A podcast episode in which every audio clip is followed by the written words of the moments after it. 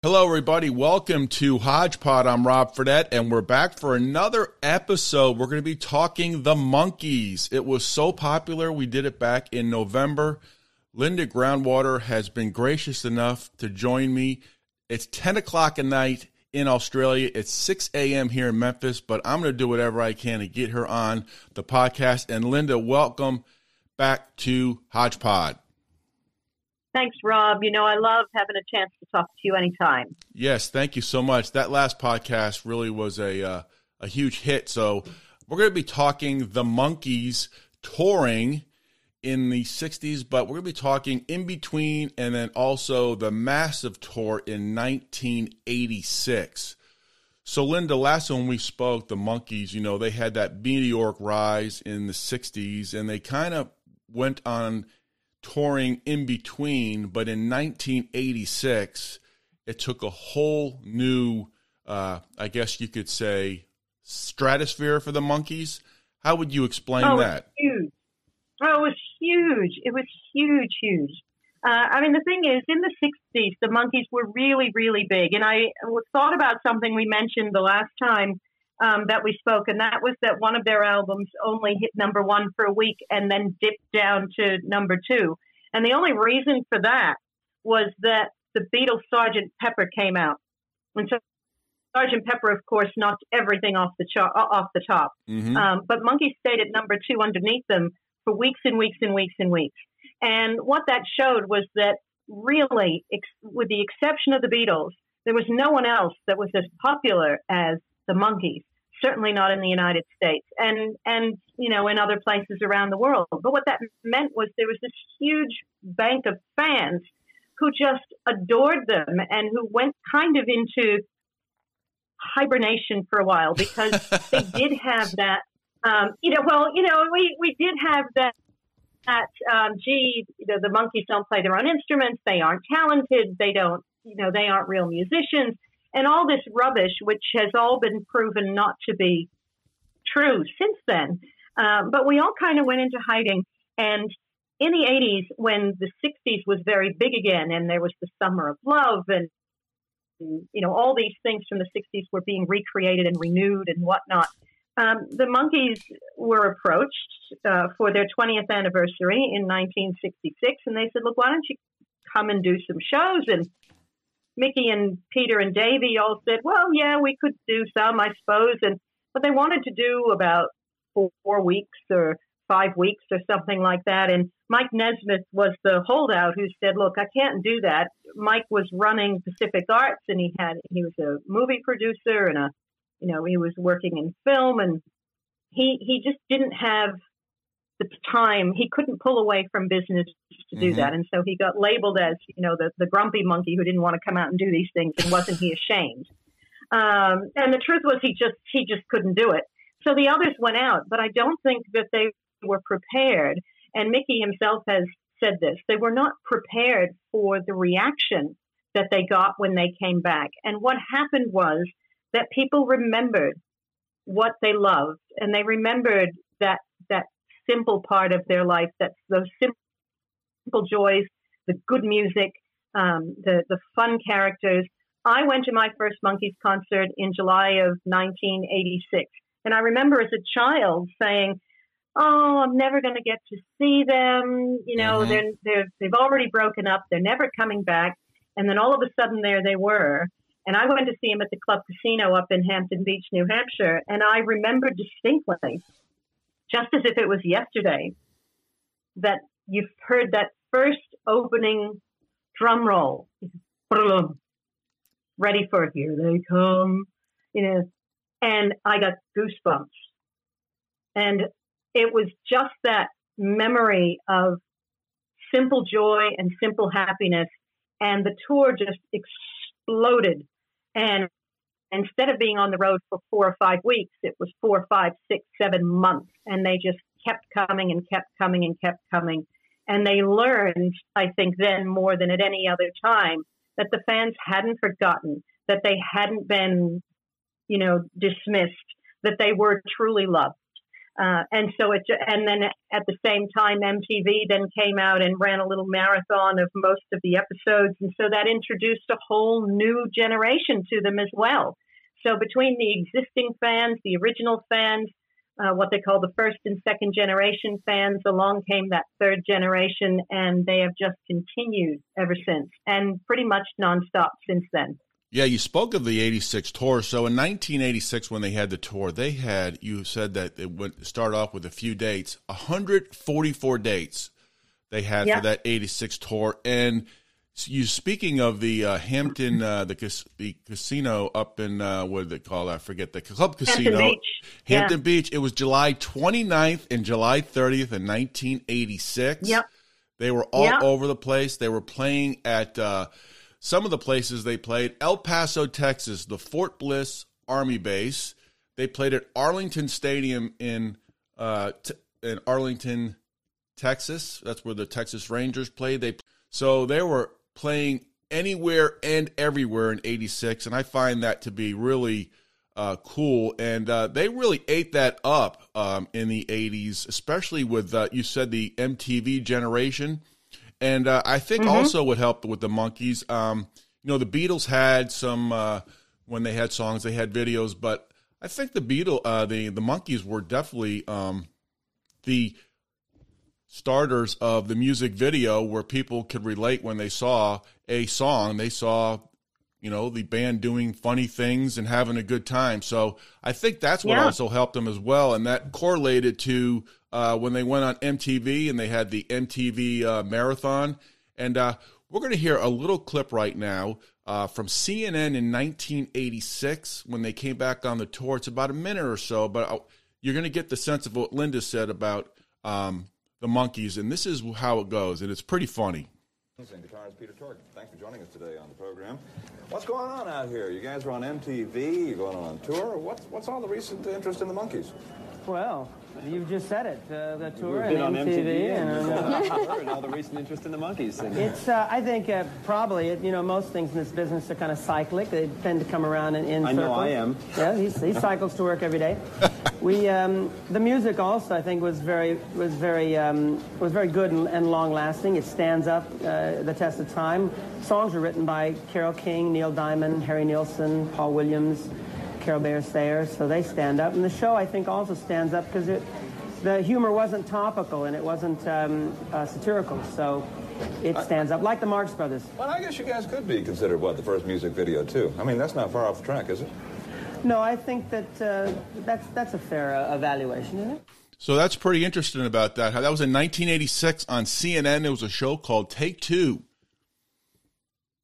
mm-hmm. Perfect name. And that was that was Mickey talking about that, and um, and those who follow these types of things may know that Mike Nesmith was heavily involved in, in music video um, and will be is, is considered one of the founding fathers of the concept of a music television network, e.g., an MTV. Now, he didn't create MTV, so you're going to hear people saying, "Oh, he created MTV." He did not, but his idea was we need a music television network, and Mike created lots of snippets of, of videos, uh, you know, music videos and things so that there would be that idea of vision with music, always vision with music. And Mike went on, of course, to do things like elephant, elephant parts and television parts. And if you, people don't know, know about them, you must look them up.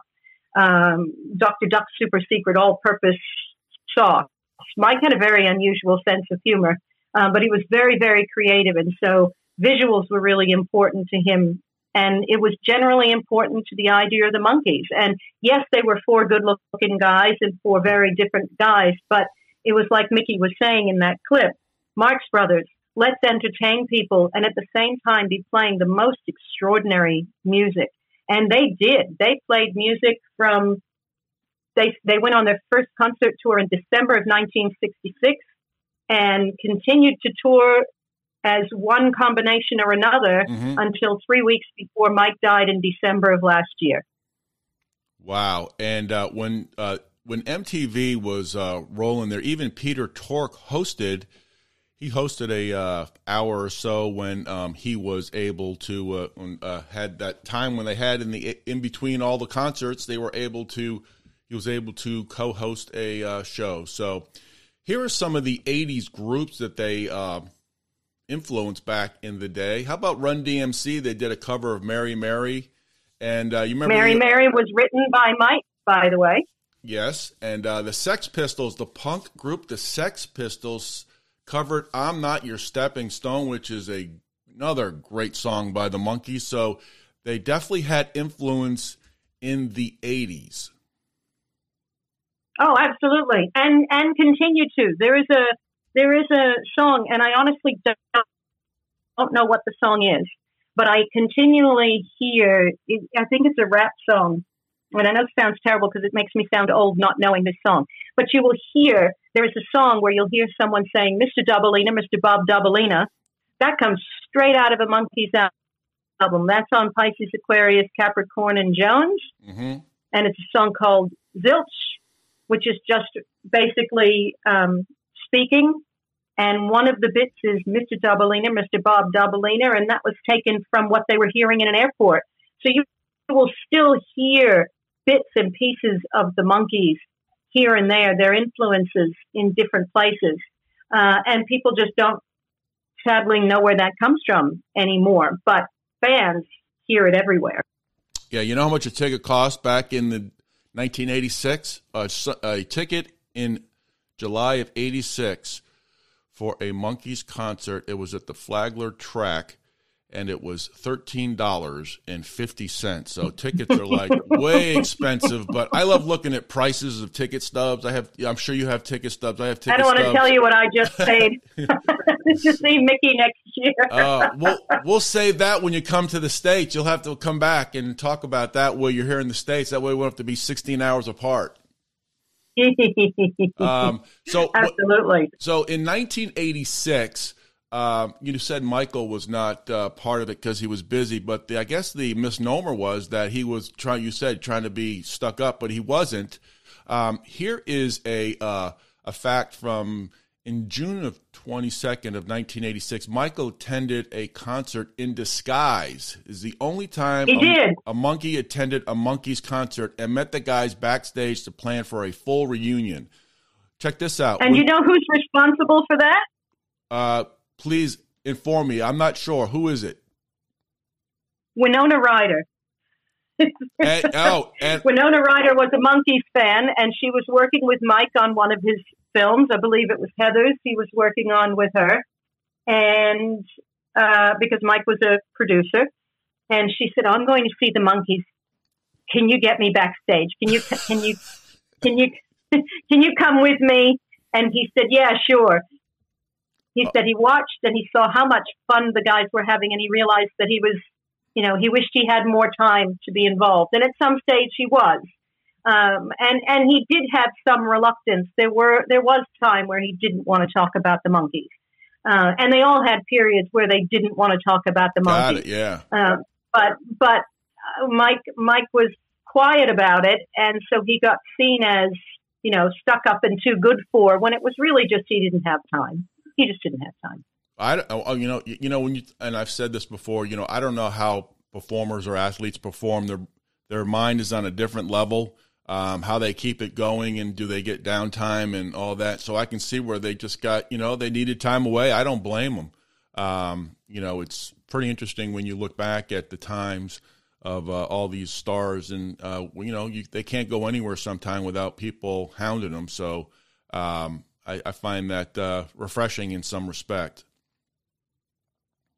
you know the thing is it's it's also a matter of they needed to they'd been so reviled during the course of their time as monkeys that it was something that they had to decompress from and once they found that they could embrace that part of their career hmm without people constantly pointing fingers and saying you're not worthy and you didn't do this and you know people in the industry got it it's the externals for the most part that didn't get it i mean the beatles loved the Monkees they got it they understood it They were the Marx Brothers. It was John Lennon who actually compared the Monkees to the Marx Brothers originally.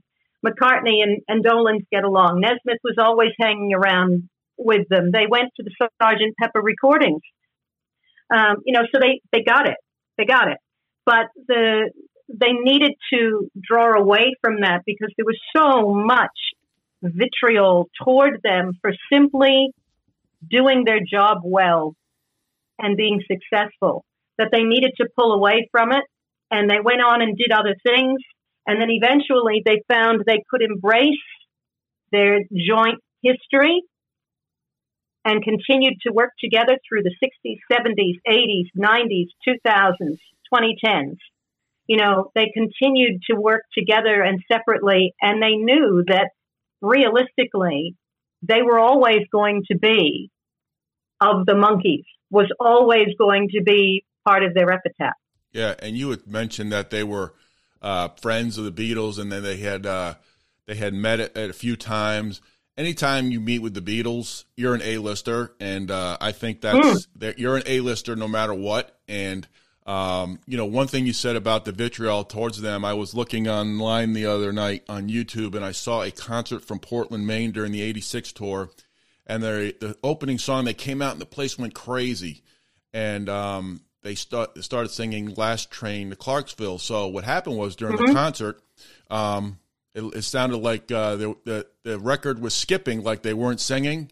So they're yeah. all they're all like looking at each other. What's going on? What's going on? And they actually went back, and everybody's like they were laughing on stage, and they actually performed the song. It was pretty funny. I think they threw a little shade over at the folks who. Uh, they who did it on purpose. it, it, yeah, they did it on purpose. That's it, good. It, starts, it started out with the. It actually was the theme song, and the theme song started out, and it would skip and skip and skip, and then they threw some, you know, giant dynamite or something at it, and the whole yes. thing exploded. And then they went into Last Train, and and that was that was the thing is they came out to tell us that it was okay to have a good time, to show us that it was okay to just enjoy ourselves. And Mickey says constantly um, that he would never think of doing a show now, even on his own, that doesn't include the hits. The, some of the tours they did some really deep cuts for the for the long term deep fans.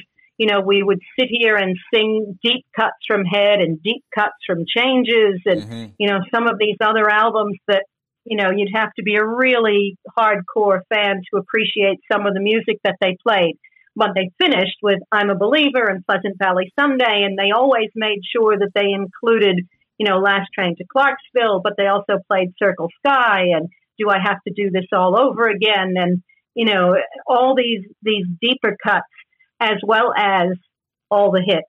And it was okay for us to just sit back and enjoy that. The 87 tour, I think it was, had a set that was so complex that it was like a separate person on the stage. And you had to just look at every little thing on the stage to see all the different things that were there that they were playing with. And they came out and wore costumes and, um, you know, Weird Al opened for them in, on one of their tours, and that was a little crazy. Um, and and it was just it was okay to have fun. And the Monkees, I think, reminded us in a time that was a little bit difficult that it was okay to have fun and that's continued up to now. It's okay to just sit down and enjoy a concert and enjoy the music and not worry about what political statement it's making or you know wh- whether it's politically correct or whatever. It's just music and joy, and that was it.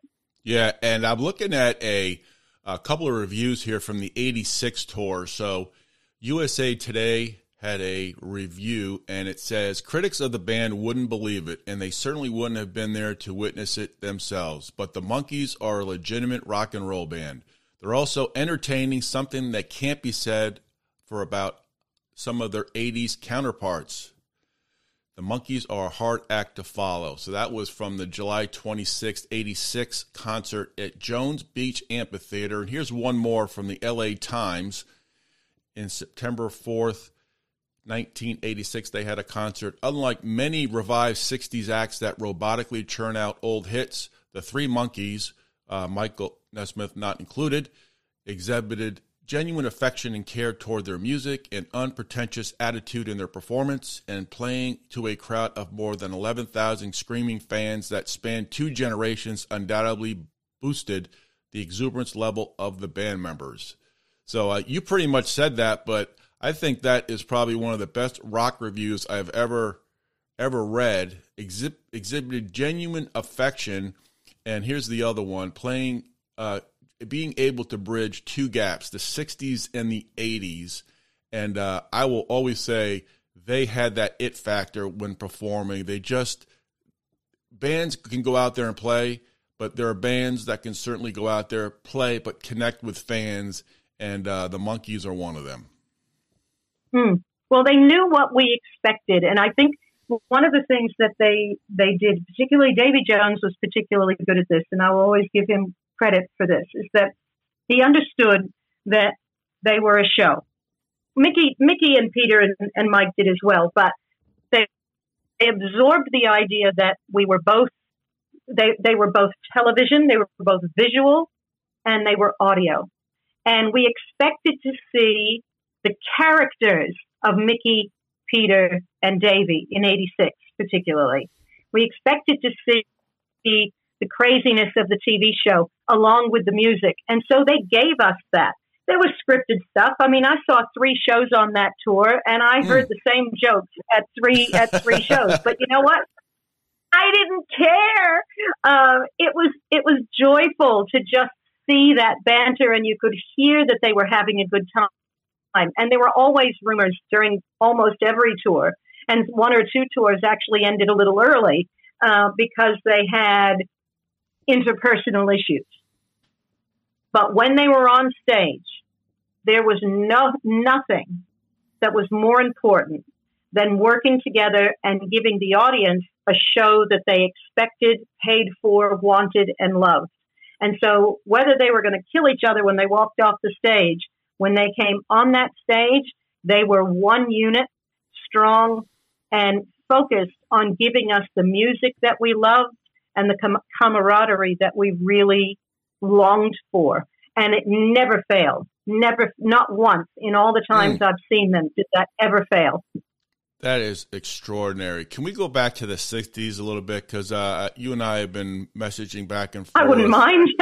uh, so this is one that I did not know, and I had to like give you a wow aha moment. Um, uh, the other day when I was messaging you, uh, Jimi Hendrix warmed up for the Beatles in the '60s for let's see, seven shows. It looks like, and for the uh, Monkees. For the he opened up for the Monkees, so that is pretty interesting when you think. Um, Jimi Hendrix and the Monkees playing in the same venue the same night, and he warms up for the Monkees. What was that all about?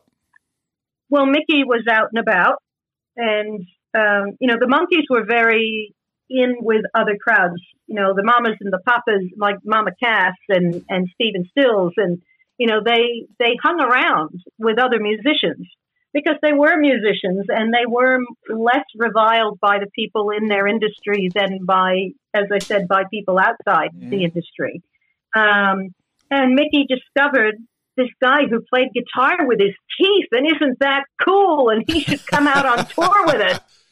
And so he said to Jimi Hendrix, you know, you have to come. And he went back and he said to the guys, You have to hear this guy. He's fantastic. And they said, Yeah, all right, let's give him a go.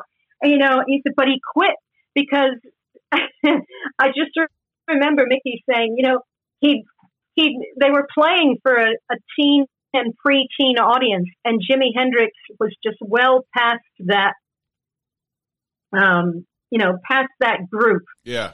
And, and he'd go, you know, dying Foxy, and you hear Foxy.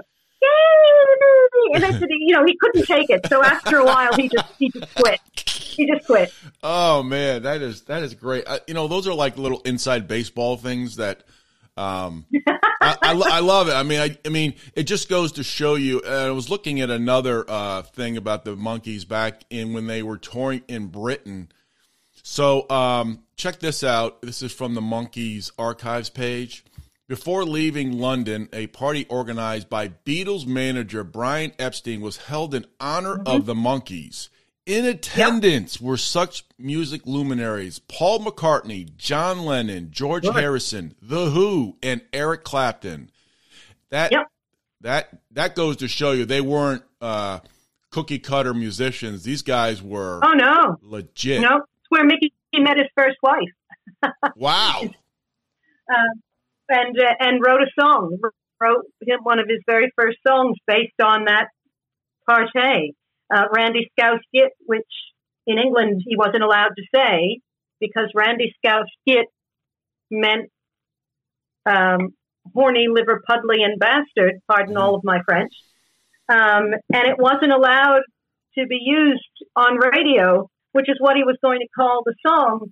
And they he said, but I, I saw it on television. They said, no, you can't use that. You'll need to come up with an alternate title. so that song in the U.S. is known as Randy Scouse and in the UK is known as alternate title.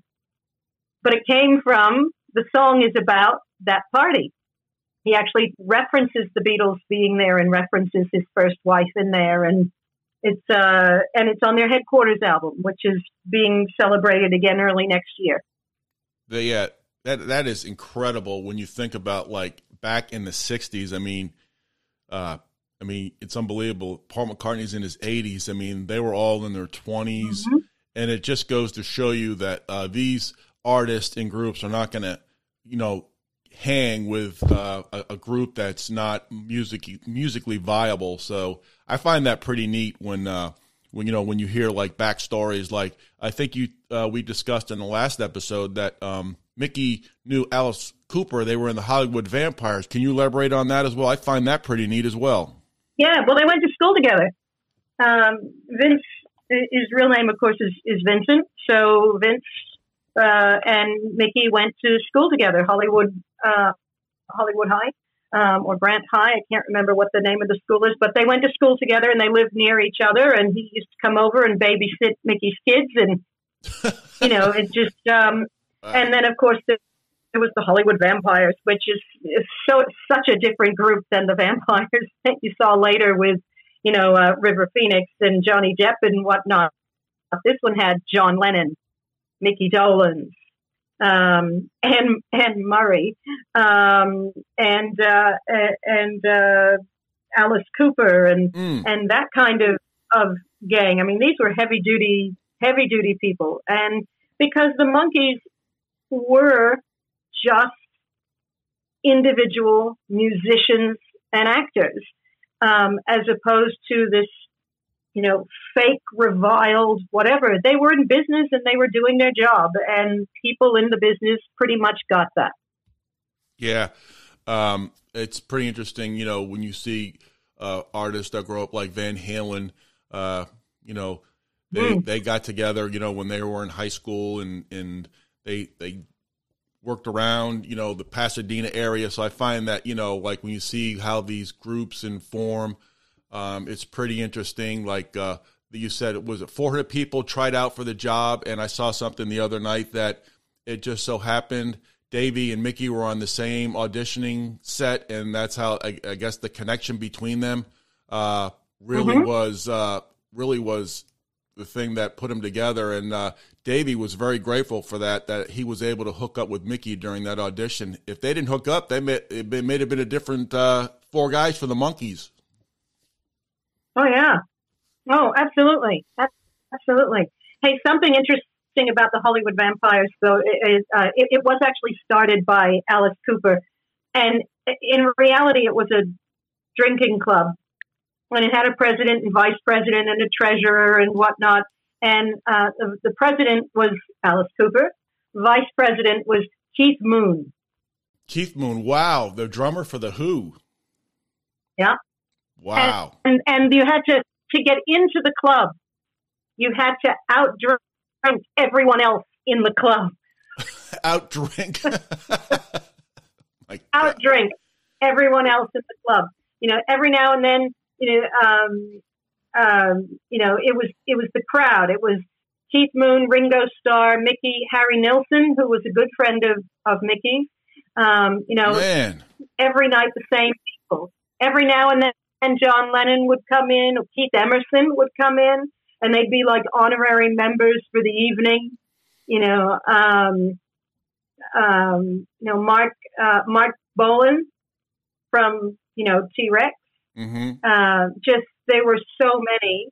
Um, it, it was it was it was a social club. Uh, It was ma- just a, and Bernie uh, is it Bernie Taupin? Is it Taupin? Is that how you say it? The Yeah. fellow who works with Elton John. Yes. He was also part of the club.